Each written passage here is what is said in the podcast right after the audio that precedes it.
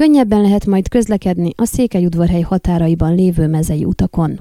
Korábban két székelyudvarhelyi mezeiút felújításáról is beszámoltunk, amely által mintegy 300 hektárnyi mezőgazdasági terület válik könnyebben megközelíthetővé, ám a tervek átfogóbbak ennél székelyudvarhely polgármesteri hivatala több útszakasz korszerűsítését is kitűzte céljául, tudtuk meg a Városháza mezőgazdasági igazgatóságától. A mezei útszakaszok a város határában és annak mentén nagyjából teljesen megújulnak, a legtöbbet kiépített sánccal, megfelelő átereszekkel is ellátják, sőt van olyan szakasz, ami új aszfaltréteket is kap. A polgármesteri hivatal illetékes osztálya érdeklődésünkre közölte azokat az útszakaszokat, amelyek felújításra kerülnek.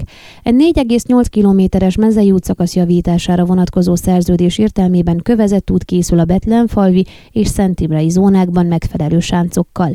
Egy lényegesen hosszabb, 15,2 kilométeres útszakasz modernizálása is szerepel a tervekben, a Csereháti Éltetők út utcától a legelő alatti terepmotorpályáig, motocross pályáig tartó útszakaszt felújítják, de a modernizálás érinti a kerekerdői katonai alakulat irányába tartó szakaszt is, és a köveshágói antennát érintő utat, ami a Csalóka felé haladva beír a Betlenfalvi temetőhöz. Az említett útszakasz összeköttetésben lesz a cekent tetővel, ahová a kőkeresztet és a zádogot érintve lehet majd eljutni.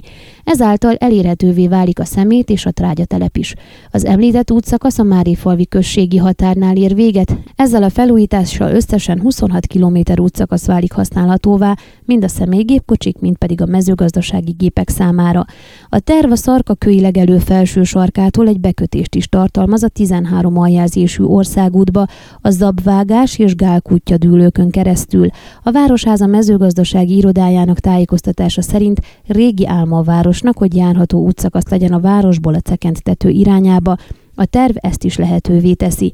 A terv két irányból biztosít kijárást a Cekendre, a Bükfa utcából és a Termés utcából, a most zajló munkálatokkal együtt újabb két irányból lesz lehetőség erre, a Szent János és a Keresztvápa utcából is. A polgármesteri hivatal mezőgazdasági osztályától megtudtuk azt is, hogy a felújítandó 15,2 kilométeres útszakaszból közel 12,5 kilométer kövezett út lesz, 2,7 kilométer a szeméttelep és a Máréfalvi községhatár között aszfaltos út, út, itt felújítják az aszfaltozott útszakaszt is. A modernizált szakaszok szélessége 4,5 és 6 méter között változik majd, Székelyudvarhely parcellázási tervét betartva alakítják ki ezeket, nagyobb szélességű a Betlenfalvi temetőtől kifelé, a legelő irányába tartó szakasznak lesz, a legelőn és az ádogon keresztül a cekent tetői szeméttelepig húzódó szakasznak, ott 6 méteres útszélességgel számolnak, továbbá a sánccal az aszfaltos út 5 méter széles lesz. Az említett útszakaszra összesen 30 36 darab átereszt terveznek. A munkálatok összértéke meghaladja 12,6 millió lejt. A felújítási dokumentációban említett útszakasz 710 hektár mezőgazdasági terület könnyebb megközelítését biztosítja majd a gazdák számára, de az útszakasz felújítása által a városlakók is könnyebben tudják majd megközelíteni kedvenc kiránduló helyeiket a szarkakő alatt.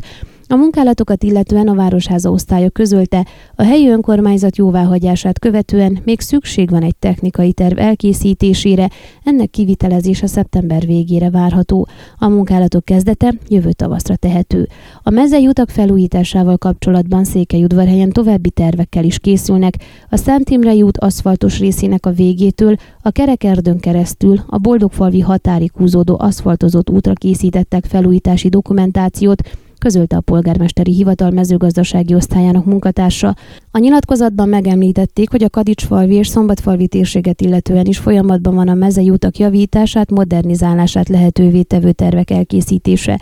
A Szejkefürdő széldomb közötti út terv készítésére vonatkozó kérdésünkre azt felelték, munkálat jelenleg nem zajlik, jövőre van tervben az is. Ön a Székelyhon aktuális podcastjét hallgatta. Amennyiben nem akar lemaradni a régió életéről a jövőben sem, akkor iratkozzon fel a csatornára, vagy keresse podcast műsorainkat a székelyhon.pro portálon.